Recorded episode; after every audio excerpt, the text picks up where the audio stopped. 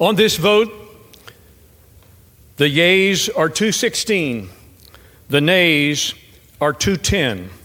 The resolution is adopted.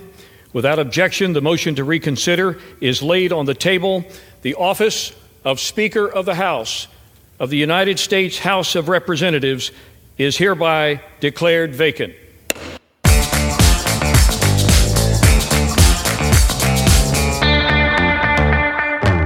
Welcome back to the Facts About PACs podcast. I'm your host, Michaela Isler, NABPAC's Executive Director. For the first time in 113 years, the office of Speaker of the House of the United States House of Representatives has been declared vacant. We have witnessed history and chaos this week, Adam Belmar. We sure have, Michaela. And it turns out avoiding the self inflicted fiscal damage of a government shutdown was the straw that broke the proverbial camel's back.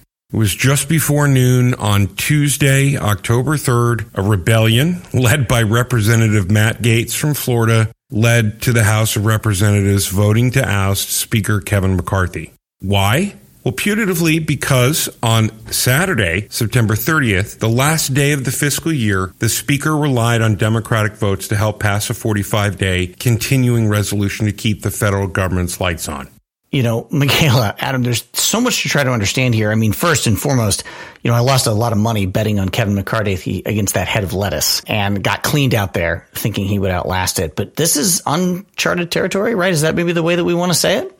Yeah, I mean, I think this is uncharted territory, and we'll get right into that momentarily with insights worthy of our employee funded and business trade association PAC community. The Facts About PACs podcast is produced especially for the members of the National Association of Business Political Action Committees. In every episode, we recap this week's NABPAC activities, share actionable intelligence and best practices, all while connecting the PAC community. Thanks, Adam, and thank you, David Schild, for being here with us for this really important conversation today. Absolutely. So let's start with the most practical question that all of our listeners are likely getting themselves right now. What in the hell happened here? You know, I think what's interesting about this, as I thought about it this week, is we were all prepared for a certain kind of uncertainty. We were all getting ready for a house fire and there was a flash flood.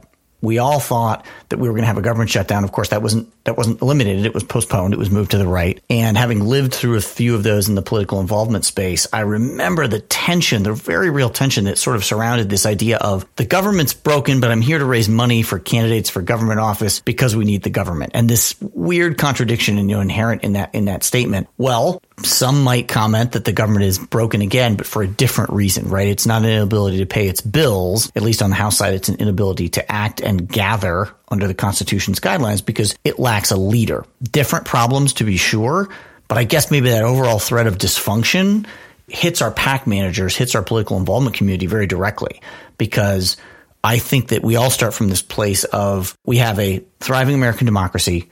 It is a process where we can petition for a redress of grievances, and that is what we do when we get ourselves involved in the political process. PACs are a way that we do that. So what do we do when the government's not working? I mean, there's just a fundamental challenge there because I think the environment of involvement is better. The soil is more fertile, I guess you would say, when people believe things are functioning as they should. There is a degree of comity, There is a degree of working together, even with partisanship that we can believe in. And the institution rolls forward. No one's tripped the breaker. No one's taken uh, one of four wheels off the car. I think, David, you're spot on. It does occur to me that from the PAC perspective that what happened here was a lesson that's really painful and difficult to learn again. And that is that there is this very great importance, not just in our Constitution, but in our culture about compromise in American democracy, about finding a way to give enough to make both sides feel that they are getting to move forward and bring home something that was important David, I, I, get the sense that this is always the mission to find candidates who are aligned and moving forward and not looking to grandstand. And when we see it, for whatever this was, it was a failure to find compromise and move forward, it seems. It's interesting, you know, there's this old trope about how when you ask people about their member of Congress, they have nothing but rave reviews. And when you ask them about the institution of Congress, they, they say, let's, let's throw the bums out, right? And here you have an instance where it's a small number of individuals that have derailed the train. I think there's consensus on that, right? Regardless of whether you, thought the train should have been derailed, it is an extreme minority of people doing the, doing the derailing. And so it's interesting from a political involvement perspective, how you talk to people about the institution. Do you say, the candidates we support are still good, are still valid, are still with us on our issues? Or do you say the majority of Congress writ large is still with us as people who want to work and move forward? And there's an extreme minority. And what sort of message and trust liability do you face if, in fact, you are a part through your contributions, through your support of this extreme minority, right? I don't know that that's going to hit a broad cross section of corporate and association PACs, but hey, OpenSecrets will tell us, right? And we've faced similar questions in the last few years about, hey, there's one definitive moment in this politician's life, in this candidate's life that defines them, and you're a financial backer of theirs. What does that make you? David, that was really going to be my question from the PAC perspective. You know, really, I think all of us are thinking, how do we proceed at this point? And I think you probably have some of the same experience I've had with some of the frustrations that our listeners are probably hearing from their members. You know, how do you answer questions like, why do we even bother to do this? Or does it really make a difference? Yeah, I I'm not a big fan of cynicism about the the democratic process in general. Um, I don't think I'm naively optimistic because again, 25 years in Washington, you've seen a lot, experienced a lot, you've done a lot, but I don't know where you go from. We can't trust the process don't vote. Don't vote with your wallet. Don't get involved. Don't voice your opinion because it's all broken. If you're seeing that sort of cynicism in your audience, which is maybe what you're asking, Michaela, like what, what if the, the shoe is reversed? I'm the Mr. Smith goes to Washington true believer, but the audience is very much fed a steady diet of Washington is dysfunctional. Washington is a swamp. What do you say to those people? And I think what you say is, I can tell you stories about people who are with us on the issues. I can tell you stories about people who have toured our facility, been to our plant, who have consistently supported us on the issues that matter. They are still there, so we must still be there. I would get very specific very quickly to say, we're not here to support Congress. We're here to support individual candidates for Congress or even for the state house or for the legislature, like whatever it might be. Get back to individuals quickly and away from this idea of it's broken and we keep it broken. Facts. Facts about PACs. I'm nodding my head vigorously because I agree with you and, and I think that interpretation of the question for all of our audience members as they try and figure out, you know, what's the best way to honor the question? Because it's a fair question and people are going to ask it. And this isn't their everyday life. But I think when we think about our mission in the employee funded and business trade association PAC space, everyone is looking to elect a candidate that wants to enact legislation that's going to be helpful to the country, helpful to our economy. And that is something that's more important now than ever. And at, at sort of a basic level, as we help people understand what a continuing resolution is, it is both an abdication of setting new policy. It's kicking things down the road. It is moving this down on the x axis to the right. And what that means is all of those questions we didn't answer all those votes we didn't take, all of those new policies that were supposed to be enacted haven't been. And that's going to land us with a whole new set of members in the House after the next election. And that's what we're working for, Michaela, to help support the candidates who are interested in getting that job done. I think that's exactly right. And I, I keep coming back to this all week is like, we're needed now more than ever, truthfully. Getting in front of our solicitable class, our employees, our members, we function better when people are engaged. And so I think for all of our listeners, for all of our members, this is the time to not let off the gas. We've got to stay in front. We've got to address the concerns. We've got to listen and hear and understand that people are frustrated, but we can't stop. We have to keep moving forward. So, David, your language at the top uh, and the metaphor of what we were girding for and what we actually got seems so viscerally true to me. Let me throw this at you. When there is this swirling firestorm, other things can get sucked into it. And we'd be naive to think that discussions that are going on right now in addition to who will be the next speaker, might also potentially include a whole bunch of things that some people think is really smart, like removing PAC money from the system, which of course we know is misguided. But as we consider our own transparency and accountability in giving regulated funds, what are PAC professionals listening? How do they consider what they need to do when this potentially comes to the fore and people are saying, no, we want to silence your members and your employees? You know, there's always some people will always see opportunity in crisis, right? I think I get concerned about what other key functions of government might not be moved forward and accomplished because, of course, you know, we have this this leadership vacuum. Um, you have seen some interesting proposals in recent days to resurrect things like a ban on members trading stocks and a ban on lobbying, uh, revolving doors, essentially.